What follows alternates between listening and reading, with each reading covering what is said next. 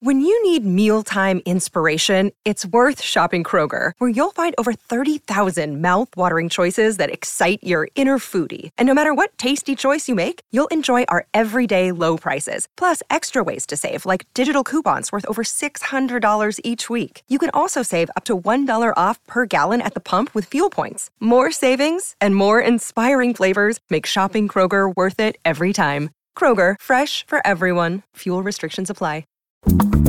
This is the Book Riot Podcast. It's a weekly news and talk show about what's new, cool, and worth talking about in the world of books and reading. Today's Friday, April 7th, 2023. I'm Jeff O'Neill, joined here by Rebecca Schinsky, coming to you from bookriot.com.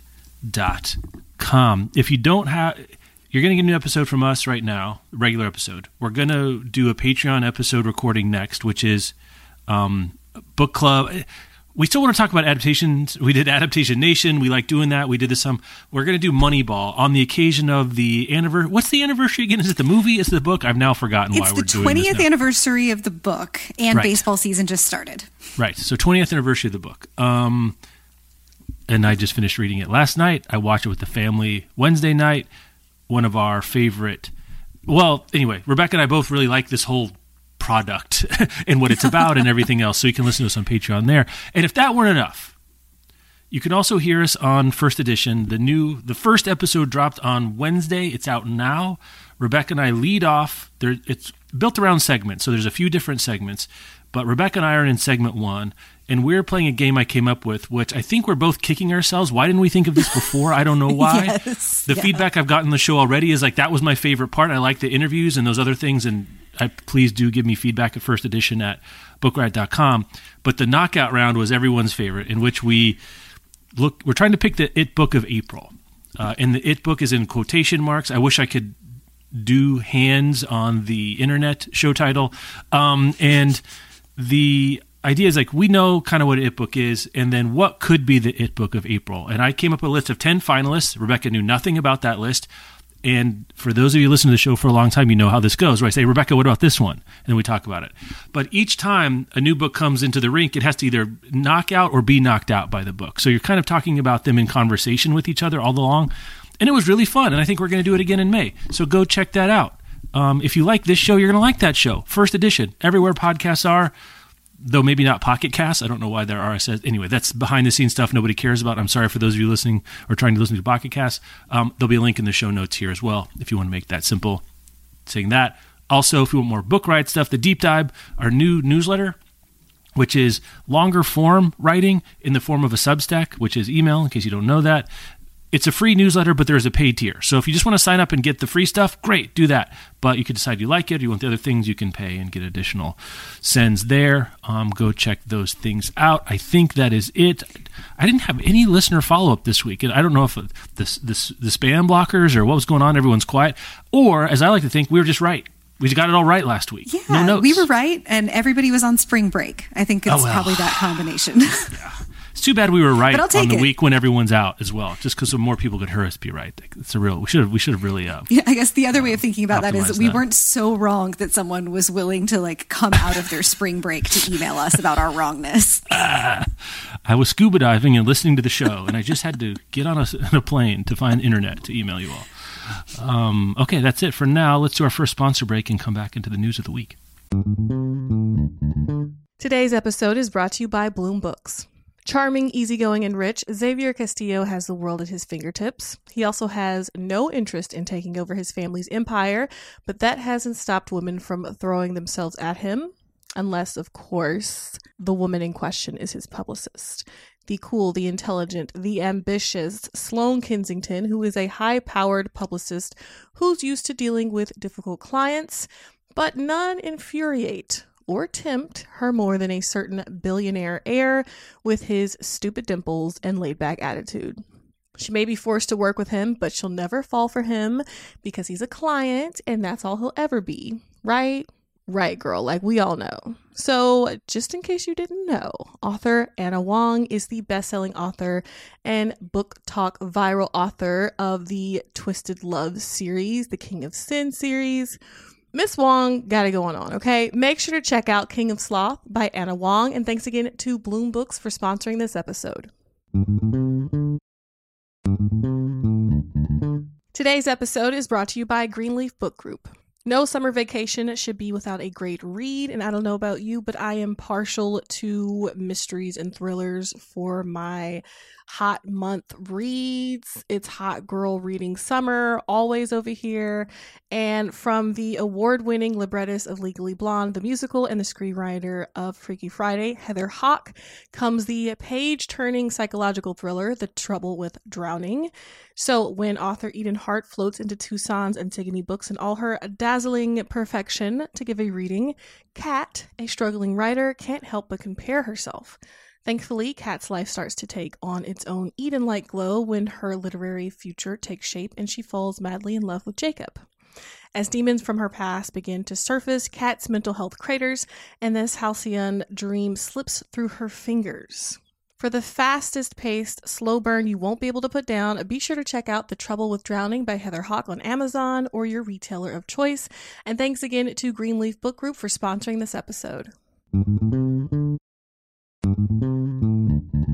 Today's episode is brought to you by Flatiron Books, publisher of 888 Love and the Divine Burden of Numbers by Abraham Chang. So, this is an interesting love story. It's great for fans of Tomorrow and Tomorrow and Tomorrow and High Fidelity. It's set in the mid 90s at NYU, and it follows young Wang, who has gotten the advice of love through Chinese numerology from his uncle. So, he believes that he will have seven great loves in his life. And then he meets Irena in 95. And she's like the best. She's brilliant, charismatic, quick witted, funny. They fall in love. But the thing is, she's number six.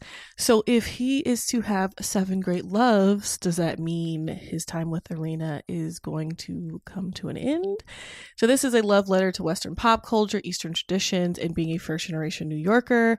Make sure to check it out. And thanks again to Flatiron Books, publisher of 888 Love and the Divine Burden of Numbers by Abraham Chang for sponsoring this episode.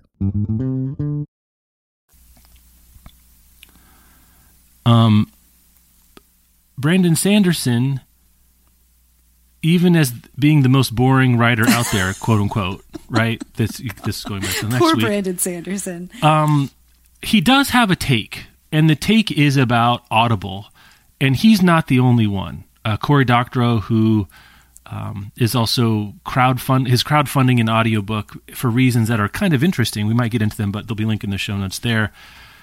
Is taking too big of a cut from indie authors, and I've long said that if you're going to talk about Amazon as a monopoly in the world of books and reading, I would start with Audible. I wouldn't start with print. You could make a case for that, but if you're going if you can make a case of print for print, you can certainly make a case for audio and Audible and and and they're using it I mean, Rebecca tell me what you think, but it Sanderson I think makes a pretty compelling case that they're using their near monopoly status to take pretty bad, a pretty significant cut, an unfair cut of um, audio sales. Is that your read of it? Like, where do you come down on the court? What does the court? What does the court of rightness think about this? Do you think should we get them in session? You know, I think the court of rightness is probably confused about how to respond. My court okay. of rightness is confused about how to respond here. This piece from Axios that's reported by Will Chase mixes not metaphors but yeah. reference that you know is audible so audible pays authors 25% royalties on audiobooks or 40% if you agree to be exclusively available mm-hmm. on audible there's one piece in here that notes that's well below the industry standard of 70, 70% royalties for other digital products like games or apps but then you get into what are like are audiobooks digital products what are the royalties like yeah. on a print book? Uh, those are pretty low. Uh, what are the royalties like on an ebook, mm-hmm. and and how do you class? How should these be classified? That's not the question that Will Chase is asking, but it's the question I'm asking. Um, Sanderson decided not to put his latest audiobooks on Audible. He is going to make them available on Speechify and Spotify. He said Speechify offered him the 70% royalty. The deal he has with Spotify is behind an NDA, but he says they treated him well. I do think this is low. I think some of it comes, maybe a large part of it comes from how do we classify these things? Because brick and mortar stores take about 50% on a retail product. Mm-hmm. So that's still not as good of a deal as what Audible is offering folks. But is this a, just a retail product? Is it a digital product? Is it like a book? Is this is getting an audiobook kind of like buying music online? What we know like royalties on that are notoriously mm-hmm, bad. bad. So finding the right analogy for this tricky product and then uh, figuring out how to make the payment better, I think is a two step process. Like I, I, would, I think the court of rightness would agree that this is low and that it does make it difficult, especially for indie authors to get their products out there. The thing that I think Sanderson is missing is that even if Audible's terms become better, the thing he's talking about of like stepping outside of the Audible ecosystem and trying to compete by just going elsewhere is really right now only possible if you have the crowd to crowdfund That's right. something. That's the thing that Sanderson and Cory Doctorow have in common is they're both saying, I'm not putting books on Audible. They do have different reasons, and those are worth reading about, even if we don't get into the details of them here. So I kickstarted my latest thing, and I'm going to make it available on some places that aren't Audible for people who weren't part of the Kickstarter. But to like to have success on a Kickstarter, you've got to have a big enough audience of your mm-hmm. own that you can create your own discoverability, and that is the thing that Audible can offer to people who don't have the big enough audience to just do it themselves, or people who are like passionately enough interested in their product to just follow them and participate in a Kickstarter. They want it to be available. You know, most readers of most things or most listeners of most audiobooks want those to be available in an ecosystem they're already a part of, um, rather than having to like, you know, create a new account and do a whole thing for a Kickstarter. It's it's interesting to see. I wonder if difficulty deciding how to classify audiobooks is a part of why we haven't seen some sort of action around monopolies mm-hmm. for this. It does seem like bigger players are getting involved in pushing back, but the fact that to be big enough to push back, you have to be so big that you can do a like multi-million dollar Kickstarter. Yeah. is both I think a symptom of the problem and even a part of what makes the system broken. I checked in with the Court of Rightness, but unfortunately, they're on a luxury yacht cruise that they do every few months. I didn't know this is a thing that they did, so we're going to have to wait for them to get. Apparently, it's not against the law. They can they can just take okay. um, vacations from billionaires from time to time. So we'll have to get back to them on that. Yeah, I think you're right. I think there's maybe if we split the issue a little bit and just look at the Audible take by itself. I think it's reasonable for Audible to say we'll give you a little bonus if you just go exclusive with us take, taking sure. the percentages that that's that's a nice business move, right? Um, that that makes sense. It's incentive to do that. I think that the 70% makes a ton of sense because I think audiobooks are like apps and games. They're a digital mm-hmm. product. Like a bookstore carrying a physical book and getting a 50%, they've got to pay rent, they've got to do all this stuff. They go they got shipping back and forth and it's just there's a lot of physical things that go into that that make the cost of carrying that a lot higher. And that only gets you to 50%. So that's already higher than what Audible offers for anything, right? I mean, that that's so that's step 0. The next one is that 70%, I think again, in the court of public opinion, I don't know how this is going to play, but Apple takes 30% mm-hmm. of like mm-hmm. an app purchase, right? And developers squawk about that. They're not happy they with do. that. So to me, that suggests that we're well below what the kind of extant example, I, I guess use getting to yes terms, external principle is around digital products, because these are just on servers, right? These are these are this is data on servers, and they deserve Audible and Apple and all these places deserve some cut for providing the service because as you find out in the Cory Doctorow piece, and I read his piece about his Kickstarter, mm-hmm. there's also it's also interesting that Sanderson, who lives in a supervillain lair, still has to go to third parties to deal with audiobooks, right? Because mm-hmm. audiobooks are hard to distribute because you can't email them to people because the file sizes are too big. Right. That's what this all comes down to. If Sanderson could email them a link with an MP3 or an MP3, he would, but he can't, so he has to go through all these hoops. It's kind of weird that like there's also this tech techno- there's these technological handcuffs that even Sanderson, who does 75 million, he still has to go through.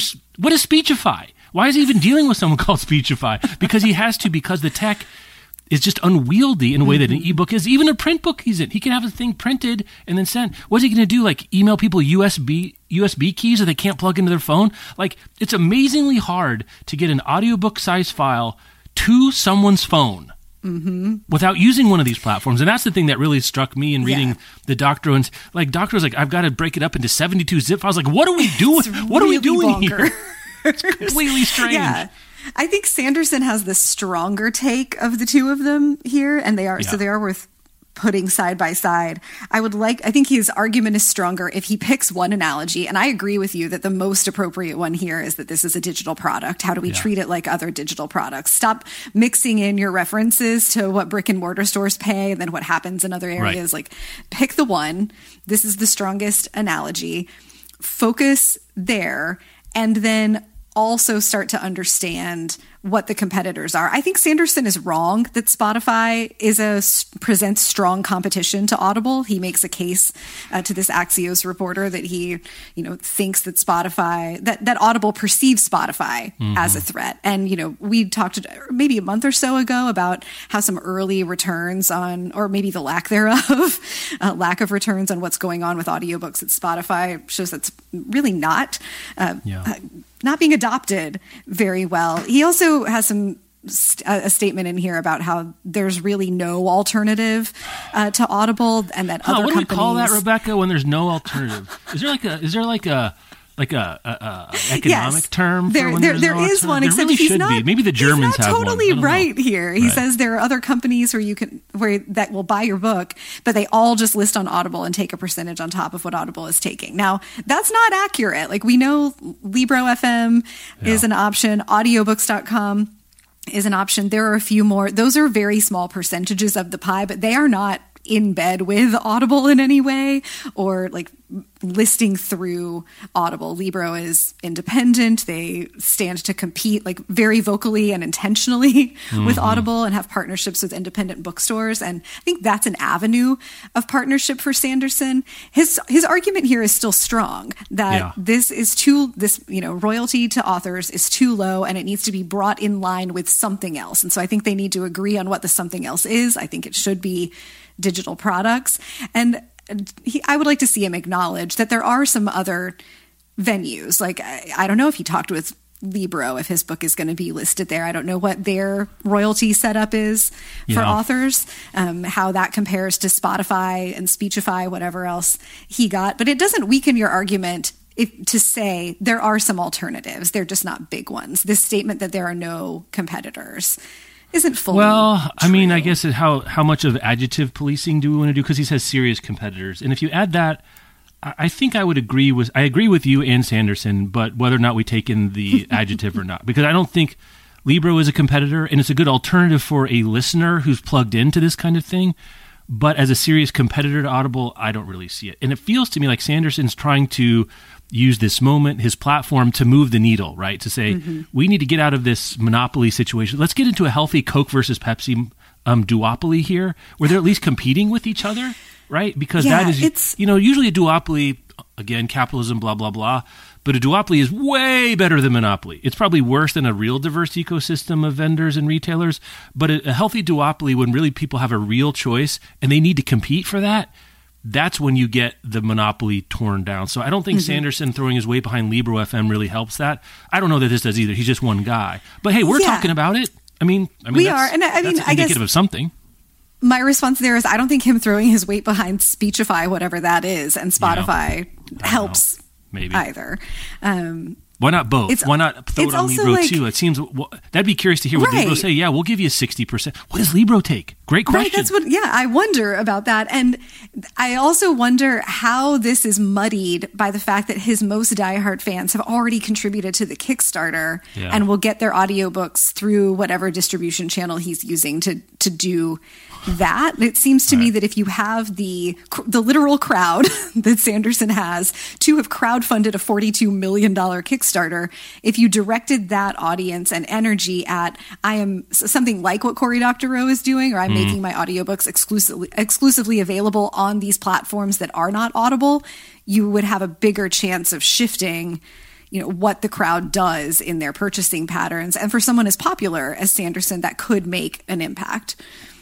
Yeah.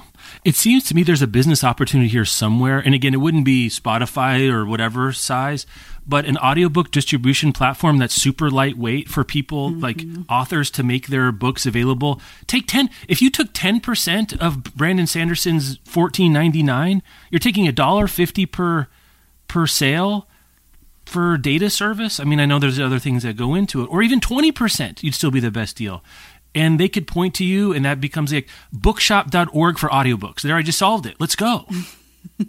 Let's go, Sanderson. Maybe bookshop.org is working on that.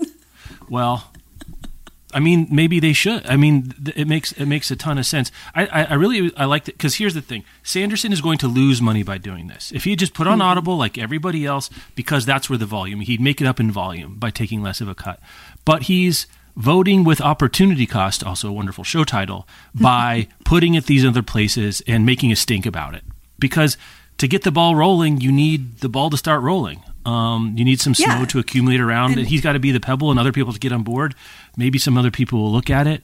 Um, as a consumer, there's not a whole lot to do, I guess, other than if you can not go to Audible, right? And sort of tell mm-hmm. people, I don't even know. As a consumer, like, this is one of the situations, like, this is so beyond the role of individual consumers. Like, these are, fo- these are forces of the book selling universe.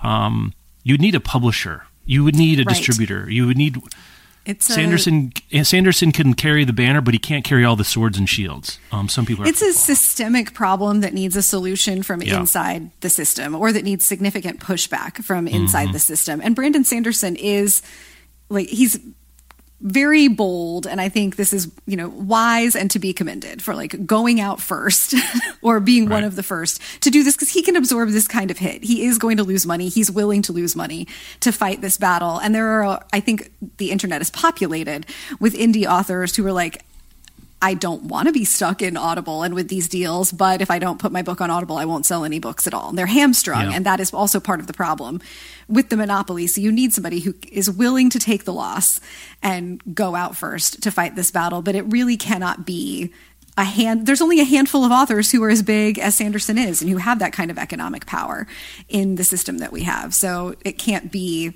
we can't be relying on authors to move this. And we really, no. as you were saying, can't be relying on readers to move this messaging for that like would also be virtually impossible to get enough like mainstream people who listen to audiobooks to care enough about it to shift away from audible. This has to come from publishers maybe from agents from some sort of movement inside the industry that refuses to accept these terms in a large enough way that audible is forced to reconsider the terms um, the Doctorow piece is a little more nuts and bolts about like, let's say you ran a two hundred seventy six thousand dollar Kickstarter campaign for an audiobook, just to pick a number. At some that, that's actually the number that's here, and talking about how just the logistics, like digital logistics, we feel like are essentially frictionless, or like that's a common misconception about how this goes. Yeah, this is a mess. It's a huge mess. It's mm-hmm. a huge mm-hmm. mess. I, that's what I've got to say. I think if you're interested in the nuts and bolts, I kind of told you my takeaway here about it's really about file size. We can't email it to people. And even as we all know, if you've got an iPhone or Android, which frankly, if you have a smartphone, most of us do. I don't even know what the other choices. Are. you can have a Samsung with Android on it. I,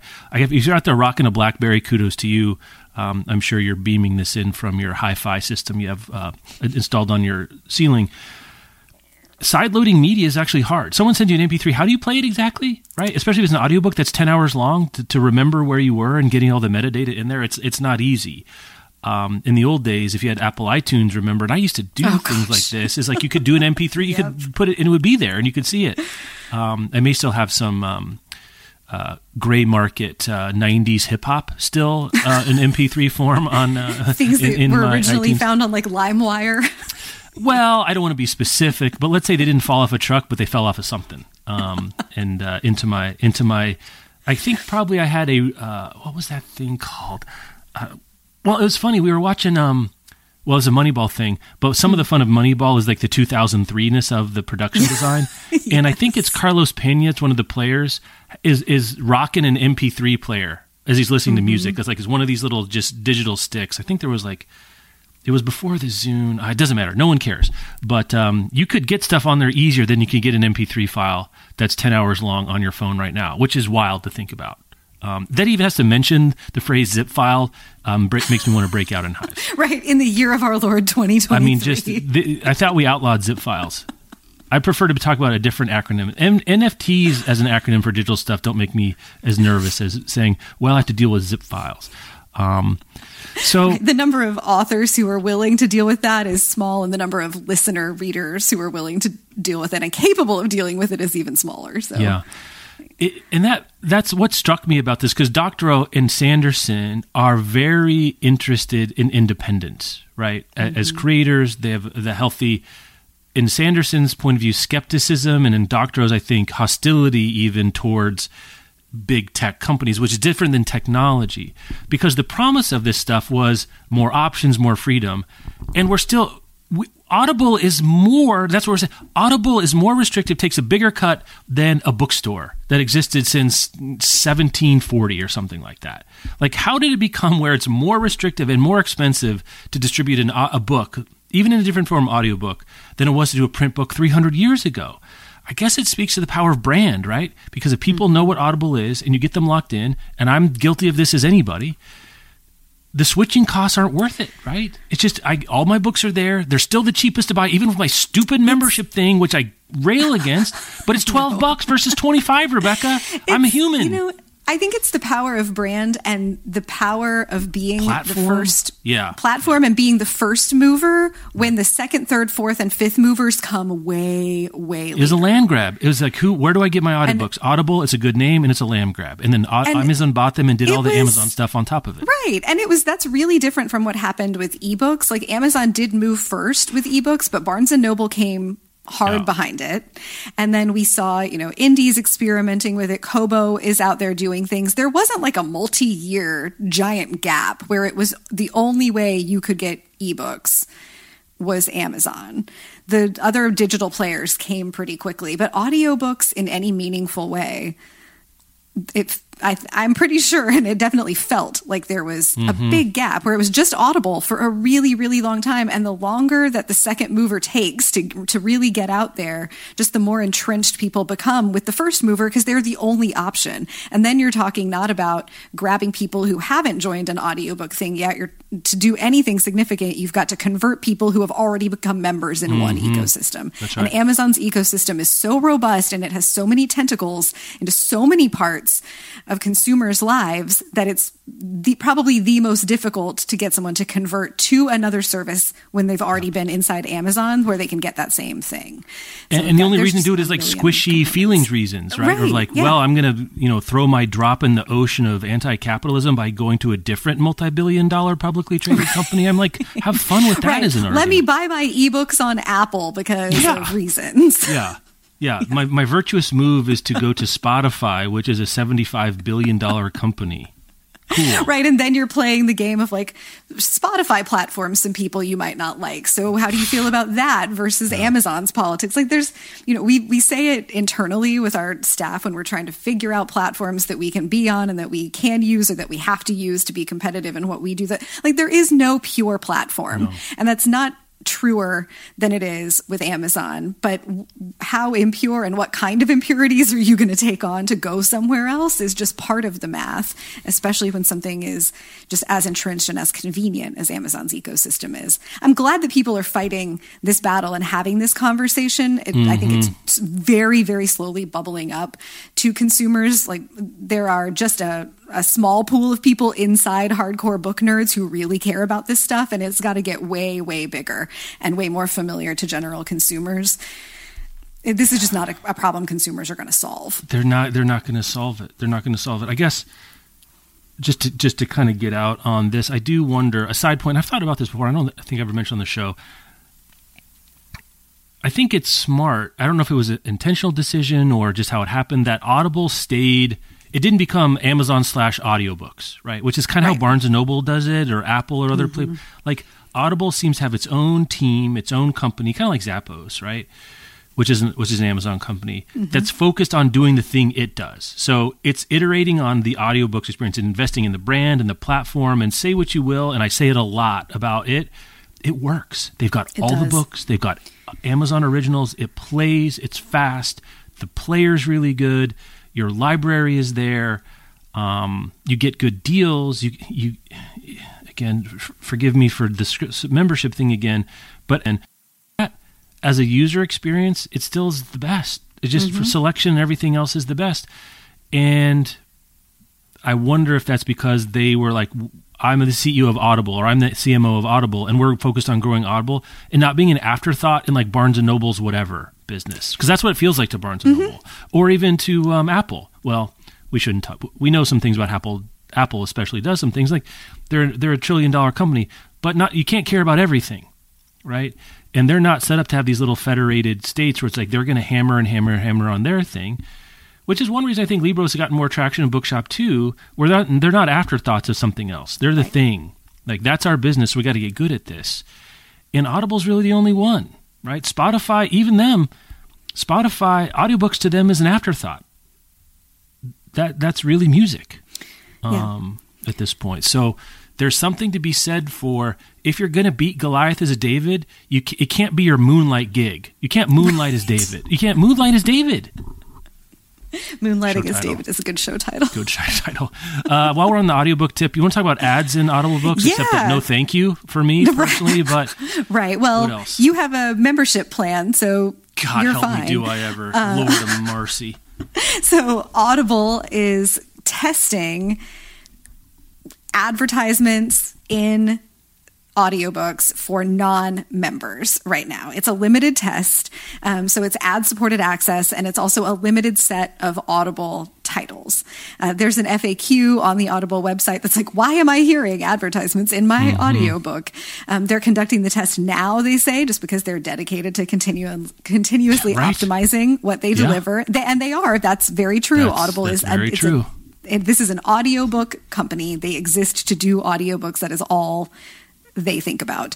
Uh, they're featuring beloved audiobooks, well known podcasts, and Audible originals. They said providers whose titles are included were given the choice to opt in or opt out of ads, and that a total of ads can be uh, a total of eight ads can be heard within a 24 hour period, regardless of the title. It doesn't get any more. Yeah, that is interesting. It doesn't get any more specific than that. So, uh, and I also have an Audible membership because you're you're stuck. Right. Um, that uh, what I'm wondering is like if you're listening to your audiobook for three hours, how many ads do you hear? Yeah, how and, do they do that, right? Because it can't be like, well, it's hour 21, they're ready for their seventh ad. right and are there right and the way like the way podcasts work is we put markers in at certain yeah. spots in our show so everyone hears the ad at the same time you know mm-hmm. 15 minutes in here's a marker so is it markers at particular time spots in the across these audiobooks or is it for every so long that you've been listening you get yeah. an ad are they trying to serve every user a certain number of ads each day or each listening session like how smart is this system because i would believe that audible has the capability to create a pretty smart system trying to optimize the number of exposures that they get oh, yeah. to these ads and how they're going to do it for each listener could be you know pretty fancy with the kind of AI technology that they have or it might be pretty simple who knows they don't mm-hmm. tell us that here my biggest question is is this about generating ad revenue or is it about annoying people enough that they buy membership plans to avoid the ads? Well, let me pick up on the first thing you said about the, how this experience would be. My guess is Audible has all the data that there is to have about individual and then also aggregate mm-hmm. audiobook listening experience. You know, yep. for people that listen to audiobooks at all, how many what's how long how long is their average listening session per day? Mm-hmm. So I'm going to guess if you listen for an hour, you're going to get all eight ads in that hour. It's going to be like this show. We have eight spots. There's not always an ad in all those spots, but there's eight markers where an ad can go. We go for about an hour. That seems to be about the industry standard for podcasting, at least if I were Audible, I'd kind of read that putt. Okay, maybe it's two hours. Maybe people listen to longer on audiobooks just because it's longer, right? You can't listen to an eight hour podcast if it's only one hour long. Um, but you're not going to be in hour 20 of your 24 hour period getting to it's not going to be amortized over the 24 hour period let's put it that way will they right. customize it for individuals if you're the kind of person that sits down to a long session every day will they spread it out i don't think so so you're going to get you're going to get eight ads in the first hour of listening i would bet a substantial sum of money on that. The second thing is the ad based membership plan for streaming services has become in vogue of late because of Netflix, right? Mm-hmm. And there's a couple things. There's an ad based plan for non members only.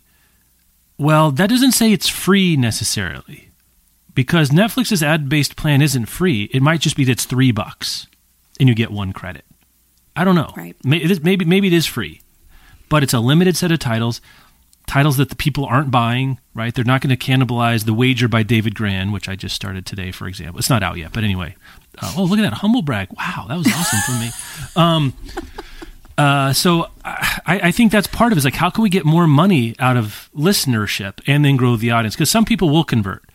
Yeah. It'll, it, it could be the freemium situation. Get them in for free to listen to a hot audiobook they want to listen to, or just an audiobook they want to listen to.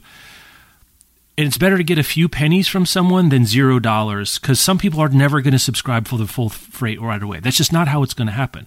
My question is, what's the business model? Because what CPM, CPM, what kind of price are they getting for these ads, and how are they going to split that with the publisher? From from an Audible original, I kind of get if they've bought the rights to you know whatever these Roxane Gay short stories are, or something like this, or just looking at some of these Audible originals coming out.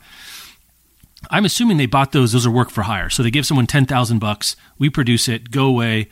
You don't get royalties on that. That's just how I assume. That's how Netflix operates. Like I don't mm-hmm. know if mm-hmm. people know this, but it's different than the studio system where they get points. Like the dude who did Squid Game, he's not getting a bunch of points on all the on all the um, views or minutes per view because that's not how it works. I would assume something like this is similar, but you're not going to get $15 worth of ads out of one listener of um, Dumplin' by Julie Murphy. no. Not going to happen. yeah, it, it just can't work. It just can't work that way. I think this is really interesting precisely because Audible has so much data about people's listening habits yes. and also that podcast advertising is so robust and seems to be like just pretty healthy among mm-hmm. the ways that internet users and digital technology users engage with advertising. Like, partially, there's no way to block podcast ads the way that there is to just put an ad blocker on your right. web browser not and yet. prevent yourself, right? Not yet from seeing banner ads. But the that means that folks who listen to a lot of audio content, who listen to a lot of audiobooks and podcasts, mm-hmm. hear a lot of ads in their podcast. They're used to hearing them. And the most recent podcast, like big study that comes out every year. I cannot for the life of me remember what it's called. it's not Hot Pod, but there's a big like annual yeah, thing. Just came out a couple Doesn't of matter. weeks ago. Showed that like almost half of people do actually listen to their podcast ads and find them to be relevant to themselves. Some of this also has to do with how good targeting has gotten. Mm-hmm. But if you're trying to move audiobooks and you know that some people are averse to a membership plan or to paying the fees for audiobooks that are high and that we have talked about here ad mm-hmm. nauseum, this is a creative putting together of some pieces of maybe since they're used to listening to ads inside podcasts, people will listen to ads inside audiobooks. Sure, it's a book, not a podcast, but the experience can be yep. very similar. And yep. maybe the differences are not significant enough when to make a difference to people or to matter to people who are just trying really to avoid paying the high price of an Audible membership or the really high price of buying audiobooks as one off mm. products. Um, so I, I think that's smart recognition here and interesting to think about. Like in my own use cases, I hear ads in the podcast I listen to all the time. How would I feel if, you know, somebody broke in between chapters of Florence Williams's Heartbreak? Would that be worth it to me for avoiding the price? Would I not care? Can you fast forward through them the way you can fast forward through podcast ads? It's a lot of interesting yeah, stuff. That's here. interesting. I, I, would guess not. I mean, I think kind of like when you're watching Hulu or something, there's a timer that you got to right. sit through. Um, because it's also presumably going to be on the Audible app. One of the things about podcasts is they're RSS based. You're basically just getting MP3 files with some tech on the backside, but there's really no affordance for insert arbitrary 30 seconds that they have to listen to right in, in this right. in this particular situation which i think is all to the good for podcasts but i think you're you're right there's something to to say that there's sort of podcasting and the ad and the monetization strategy of podcasting has sort of moved the Overton insertion point, I guess, for the for people's mm-hmm. willingness to hear ads and audio content because you're not people aren't using listening used to listening to an audiobook. And I have to say myself, my first thought was I wouldn't, but I was like, well, I already pay for one. If I could get a book that I'd have to pay another credit for that may cost between eight and twenty three dollars, depending on what the promotions department for Audible feels like at any given moment, maybe I would. I don't know. It's it's it's it's conceivable. Uh, the monetization, I don't understand because even if you're getting very premium CPMs in the podcasting world, let's say it's fifty dollars per thousand listens. So back of the envelope math for those of you who may care. If you don't, well, here we are. Um, you you know a very very good amount to get as a creator, say for podcast ads, is like fifty dollars per thousand downloads. So think of that download as essentially one person listening to it. So each one of those spots is essentially worth each one of those listens at that price is five cents, right? right. So if I'm getting eight in a twenty four hour period, that's forty cents. Okay. If I mm-hmm. listen to an eight hour audiobook, one hour a day, and I get all the ads, so I'm now I'm looking at eight times 40. That's $3.20. Yeah. And that seems to be kind of the best case scenario. Like that's kind of, you're getting a CPM, you're getting all eight ads for all the audiobook. That's $3.20. And I don't know if anyone out there has looked at an Audible membership recently. You're not buying credits for that. I saw a deal recently you could buy 24 like a, a full year membership and even at that price was like at 950 per credit. Oh, I did the mm-hmm. math. That's a lot. That's no triple. doubt you did the math. that's triple, right? So there's got so, somehow with these particular audiobooks that Audible is going to make available to the advertising side, they're going to have to get them cheaper. Mm-hmm. They have to be theirs. They have to have some, some, special deal. Maybe because I could see this happening, right? So Nicole Chung's um, uh, uh, Living Remedy came out. Maybe there'd be an interesting marketing play to make her first book available f- to listen with ads to move, you know, get awareness for this second book because probably that book's not selling that many copies right now, especially on audiobook, you know, five years later. That might be a good use of, well, Catapult. Well, anyway, that's the difference because her new book is Echo, the last one's Catapult. Catapult has no. Re- I'm getting in the weeds. You hear what I'm way saying? in the weeds here. but you hear what I'm saying about the cost situation has to be different. Mm-hmm. They have mm-hmm. to get this audio to make available cheaper somehow. With Netflix, they own the thing, right? So there's like they're more thinking in terms of the user because they're they've already bought Squid Game. You know, they, they, they already bought Stranger Things. They're trying to get how many pennies can we get for for having made that thing, and the ad supported tier gets people into it that wouldn't afford it otherwise. They wouldn't pay for it otherwise. Um, and so I, I think it's interesting but I don't know. I, I, I, feel like this won't be a thing just because of the revenue point of view.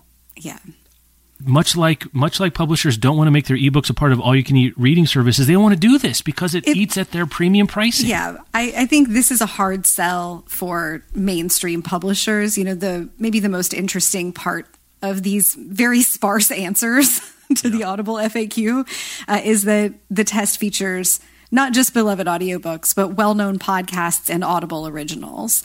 And so some of that may be podcasts that Audible is distributing, but not exclusively mm. producing. Some of them are probably just the Audible in house podcasts where the only place you can listen is Audible. And then they've got their Audible originals, which are usually like short audiobooks that Audible produced and where you can only get those on Audible. And just the move to put ads into the Audible originals might be interesting, how they're approaching their own podcasts versus podcasts that are on full RSS is interesting to see, but that it's not just a test on audiobooks isn't interesting and sort of just raises some questions for me that I'm not even sure like deeply what those questions are, but it mm-hmm. seems that the performance and the complexity here is different for audiobooks because you're talking about having to make the economics work with publishers yeah. than it is with podcasts and Audible originals, unless it is just podcast or unless it's just audiobooks that are Amazon Audible exclusives or that Audible has produced themselves. And there's not a list here of eligible titles. Mm-hmm. I I did some googling. I couldn't find a list of where that might be. They're probably not making one public. If anybody listening to this is listening to Audible audiobooks and you're getting ads in them because you're not yeah. an Audible membership member person, please let us know. Podcast at bookriot.com. I'd love to know like just some examples of what actually is in there would be really helpful. But like we've seen with ebook deals, there is an appetite to discount yes. titles for reasons digitally that's different than print because the economics are different. So you know, I, I, could see it's something happening. It's just, but this, I'm just saying, even maximally, 320 mm-hmm. is the most you're going to get out of someone, according to my calculations. Maybe Amazon is going to gouge publishers that you have to you have to advertise your books. Oh, anyway, not to say this thing that not Amazon like they have any experience do. doing that. Yeah. yeah. Today's episode is brought to you by Entangled Publishing's Red Tower Books, publisher of the smash hit Fourth Wing. You'll only cross these blades once in a page turning new tale of revenge, strategy, and so many lies. Bestselling Red Tower Books is releasing its next irresistible read that will capture your imagination and keep you guessing until the end. Mai Corland's Five Broken Blades tells an intricate, high stakes tale of five total strangers united in a plot that will test their strength, wits, and courage. Each has their reasons, all have secrets. But while it's easy to betray a stranger, it's not so simple to stab a friend or a lover, okay, in the back. Now these five blades must choose between vengeance and one another. Pick up five Broken Blades by Mai Corland for a thrilling, adventurous tale filled with risk, romance, adventure, and Oh, so many lies. The relationships in it are complex and nuanced and involve everything from friends to enemies, found and biological family and lovers, and more. Thanks again to Entangled Publishing's Red Tower Books, publishers of the smash hit Fourth Wing, for sponsoring this episode. Um, let's see. Let's move along. I just want to mention it because I think if it happens, I've said this before, it will be a huge deal and mm-hmm. all of the discourse around it will be enormous. Um, I've said on this show before that the looming specter out there in pop culture and the world of books is the Harry Potter franchise. And I don't mean the wizarding world that no one cares about that flopped. I mean Hermione, Ron, and uh, the boy who lived. And there's a story that came out with Bloomberg, and we see these stories from time to time. And usually, it's like someone clickbaiting, and it, when you find the landing page, it's some website you've never heard of. And this is Bloomberg reporting that HBO is nearing a deal for a Harry Potter reboot, which is seven, which would be seven. The the language here is it would be a series per book. Um, and we typically don't cover, cover Rowling things. I'm only going to say this because a would be a huge deal, but second, it would be a huge mess because Rowling has made things worse for other people, but especially for people who care about Harry Potter writ large and I don't know what this would look like. I, I really don't know what the cycle would look like here. I, am curious about the appetite. Now, Hogwarts Legacy came out, as a video game that did very well. Mm-hmm. Um, one thing that studio did apparently was put a trans character into the game because Rowling herself didn't have much of a say apparently over the content, over except some basic stuff. Which kudos to them and those developers that did that. Um, but there's a storm coming, Rebecca, in culture, and it's going to be this. And I yes. just wanted to put that out there yeah, I think this is worth keeping an eye on. I would assume that David Zaslav, who's the CEO of yeah. Warner Brothers, and Casey Bloys, who's the the chief of HBO, are aware of the concerns and criticism and problematic elements of J.K. Rowling, and if they do move forward with this, that's an indication of their level of concern or not about how big of an impact or how small of an impact that may have on viewership for this. It's this is really complex. It is going to be really messy. And I think I'm feeling myself like bracing for a recognition that awareness of the issues with J.K. Rowling is still very far outside the mainstream.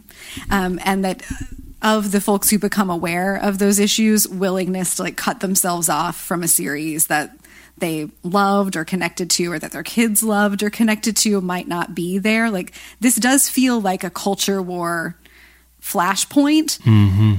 or that it has the potential to be that. But I, I wonder if we inside the industry who have seen these behaviors and statements from Rowling for so long and who see a, a, significant number of people voicing concern and upset and willingness to boycott Rowling and to move against them, I wonder if our perception of how big that is is skewed by having been inside it. Um, it could be that Zaslav and Bloys are making a big mistake here and have really underestimated yep. the problem that they might be stepping into. That's very possible as well. Um, I feel like trepidatious about what yeah. this might look like and also ready to be disappointed by its success. It's really possible it also might be a big success. It might be welcomed uh, by folks who don't care enough to you know move Rowling out of their media consumption lives or who aren't aware of it and that's yeah or maybe there's you know streisand effect potential yeah, where by having this being a thing out there her really bad takes bad opinions harmful um, messaging and yeah. beliefs gets the kind of spotlight doesn't get without this being out there it's, in the world, and, and it could elevate and change the conversation its own way.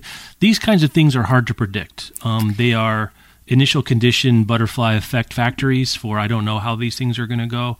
Um, and I knew at some point there'd be another Harry Potter something with those characters, mm-hmm. not the Wizarding World stuff.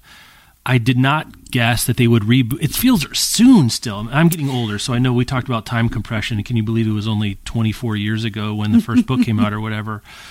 But the movies and those, I think those actors, especially in those roles, are so beloved. It feels like a big ask to be like, let's go back to, to year one and we're going to re roll on Hermione and Ron and, and, and Harry.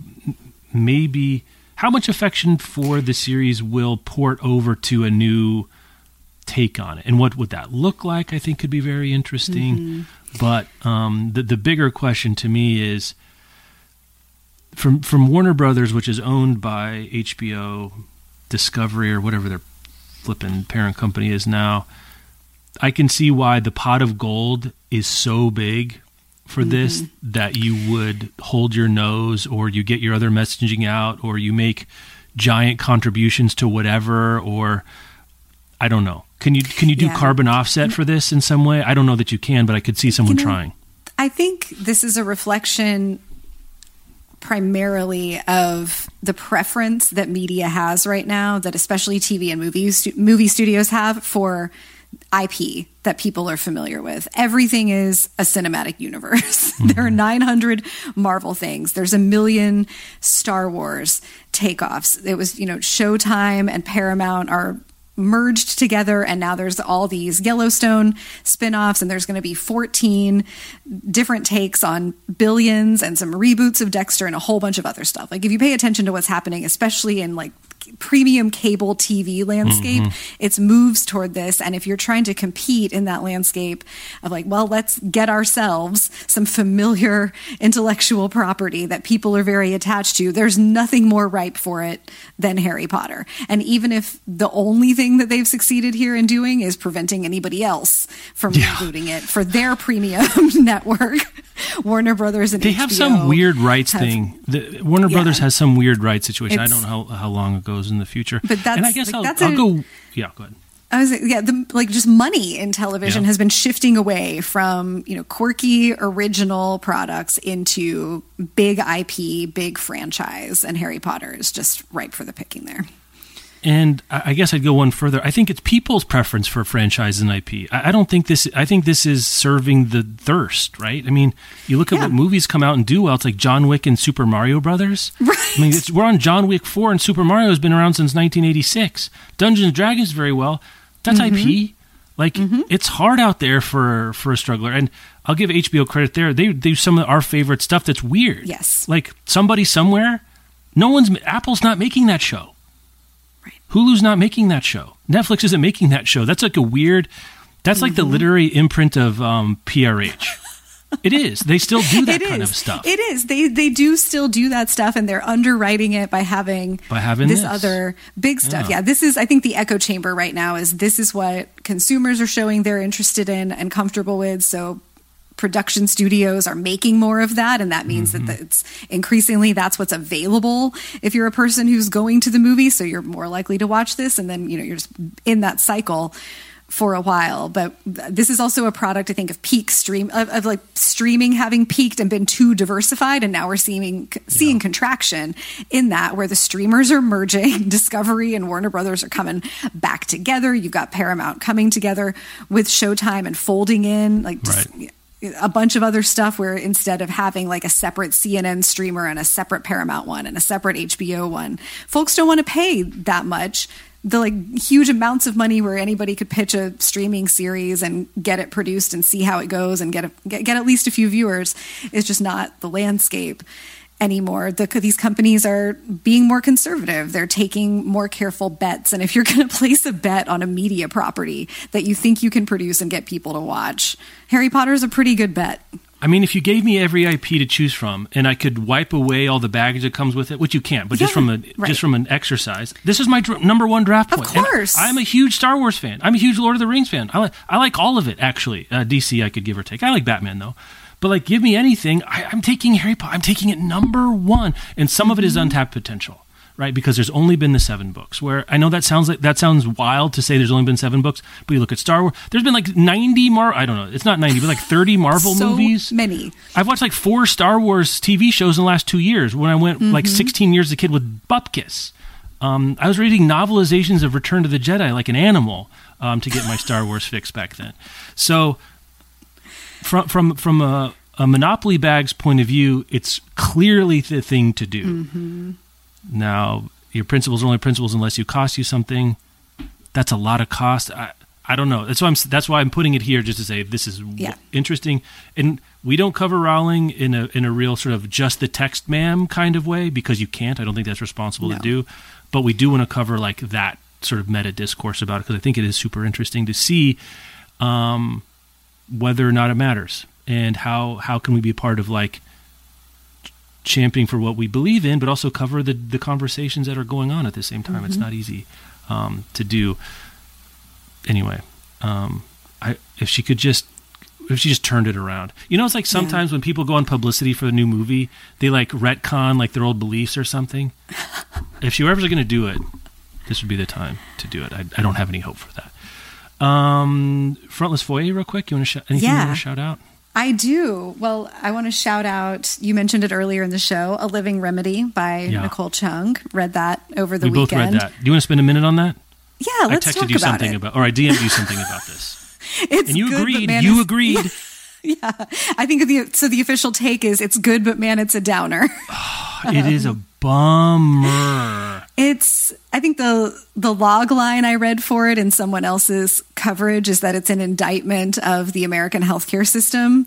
It's a memoir of losing both of her parents at yeah. different times and what those losses felt like. Um, the story of her father's living with diabetes and like the, the, her family was poor, often paycheck to paycheck or not even paycheck to paycheck, had intermittent access to health care. Her father had diabetes and did not receive consistent care for it. Um, died as a result of complications connected to that lack of consistent care. It's heartbreaking. And one of her friends tells her at one point, like, this is a very American story. Um, the story about her mother's death is a little bit different. Um, they're not able to be together as her mother is dying because it's early COVID. Also heartbreaking. Also, partially a product of how America responded or failed to respond to that. Man, her writing's beautiful and so thoughtful, and she taps right into what are very painful experiences and certainly a lot of people in this country can relate or have experienced it themselves or have lost someone watching uh, that person die as a result of insufficient access to health care. Man, it's a tough one. I, I don't know who to recommend it to well, that's because this is a hard thinking. book to read. For those of you who've listened to First Edition, it appears on our Knockout Contenders. We say some things about it, and I hadn't read it at that point. Um, no, me neither. I listened to it on audio. Um, and I think the thing, if I retconned that take, it'd be it's too flippin' sad, Rebecca. I mean, and it's mm-hmm. also sad and like I don't think it's sad in a, in a year of magical thinking, or I'm trying to think of some comps like that have become it books. Year of magical thinking, or um, when breath becomes air. Right, those are it books of of a different. I mean, I don't know if, of a given month, but they became bona fide stalwart hits, paperback favorites. They're on paperback favorites probably mm-hmm. to this mm-hmm. day. There was a certain grace and elegance to them that I don't think Chung has any responsibility to do. No. This is unflinching, and I don't think I'm sticking around for the sentence level work in a way that maybe yeah. with Kalanithi or Didion I might be, or some other things going on. It's it's it's powerful and immediate and personal and hard. And I was, yeah. like, I can't really rec- who am I going to recommend this? Someone who's just had someone die. That doesn't seem the right move. Right, no. I'm just going to parachute in someone's it's, normal, like things are going fine life with this. I'm not going to be sure I'm going to do that either. No. Yeah, I think without spoiling where this lands in our knockout conversation, I said I thought it had potential. And before I read the book, I did think it had potential yeah. to reach like a book club crowd who wants to read the kind of stories that I think of Nicole Chung as writing. And certainly her first memoir did reach that crowd. Mm-hmm. It's about, and you can tangle with a lot of that stuff in conversation about identity and race and how our understandings of race have evolved in the last couple of decades as Nicole Chung comes of age and has written about it. I don't think you're taking this to book club. I don't know who you ask to read this very difficult, unflinching book. I do think it's awards fodder because yeah. of the unflinchingness and and that's very well deserved will be very well deserved if she gets nominations or wins awards for it i had an interesting accidental moment of compare contrast because right before i read it i read um, what looks like bravery by laurel mm. braitman which is also a memoir about losing a parent. And I only read these back to back because they came out around the same time. And yeah. I kept seeing what looks like bravery popping up in recommendations from folks who have similar taste to mine. And Braitman writes about losing her dad to cancer in the 80s, sort of a long, protracted process, and how she didn't realize until she was well into her adulthood, well into her 30s, how that had impacted her and really stalled her emotional development as a person. And then what she does to, you know, sort of try to heal eventually. Mm-hmm. And, and how different she is by the time that her mother is diagnosed with a terminal illness and they want to have a much more intentional and open conversation about death and dying at that point. And that book really has like it is also very difficult. I had tears in my eyes a bunch of times reading both of these, but it has a warmth and a life affirming quality that, yeah. that, that like you leave with a life affirming feeling and that's, that's, as you were saying you really don't with a Living Remedy yeah and and as you were saying, like it's not a requirement or anything that Nicole Chung no. owes anybody. No. She's telling a difficult story and she has every right to tell it. It's just harder to sell a story about something so sad that doesn't have like a redemptive moment at the end. And the fact and that the there's reality there's a little something, but it's it's pretty thin gruel at the end of. Yeah. I mean, for my tip, that's yes. I don't want to spoil it, but yeah, I, I, it, it's it's well done. Um, it's just, do I want to spend? I guess I'm glad I read it. Most thing I'm glad I read, but like mm-hmm. the next thing is passing it on. That's the next threshold for people, and I, I would find it pretty hard to pass on. Yeah, uh, that's where I landed else. on it as well, um, and I felt like I left. I don't want to create false competition between these books because mm-hmm. I, I do think that both of them have many things to recommend them, and I'm glad I read both. But I left what looks like bravery, feeling like I had some new insight into how I might consider those conversations and decisions. Mm-hmm. And, you know, I have aging parents. I felt like I gained some perspective mm-hmm. on how I might approach those moments through learning about how Breitman approached her own. Right. And that's not what Nicole Chung is setting out to do. So it's not that she has like failed as a writer or failed me as a reader in not providing it, but it is just a different way to leave a book than I left A Living Remedy, which again is beautiful and really bold and powerful. She's doing a brave thing by telling this story with as much anger as she's willing to tell it. Um, mm-hmm. And it's it's also well earned, but it's it really difficult. Yeah. Um, yeah. Anything else? Yeah, I read House of Cotton over oh, the weekend. Right. well, let's talk about that for a minute too. Did you read it too? Yeah, I think I, I said in because um, it also appeared on my um, right, right. power ranking. I put it on there because I had read it. I, I, was like, I need a okay. reason to talk about this for a minute. What a weirdo book! I loved. it. I yeah. mean, loved it is maybe wrong. I'm glad to have read it. It's a weird mess. In, in, so weird. And it has two, one, one if not two of the more memorable like literary scenes I can remember can I talk about this without spoiling? It's hard to. Hmm. what's on the? Do you have it in front of you? Like, what's on the jacket copy? Because do we even know what the job is that the cotton company asked the main character to do? Is that something? yeah, they. Known? Yeah. So the synopsis actually this is really good timing because and at, at, the post roll of this episode of the podcast, you can hear an excerpt. Oh, is that right? Oh, I didn't know that. That's so funny. Okay. Which I only know because I record those previews. But I was like, oh, how what funny timing! I just read this book.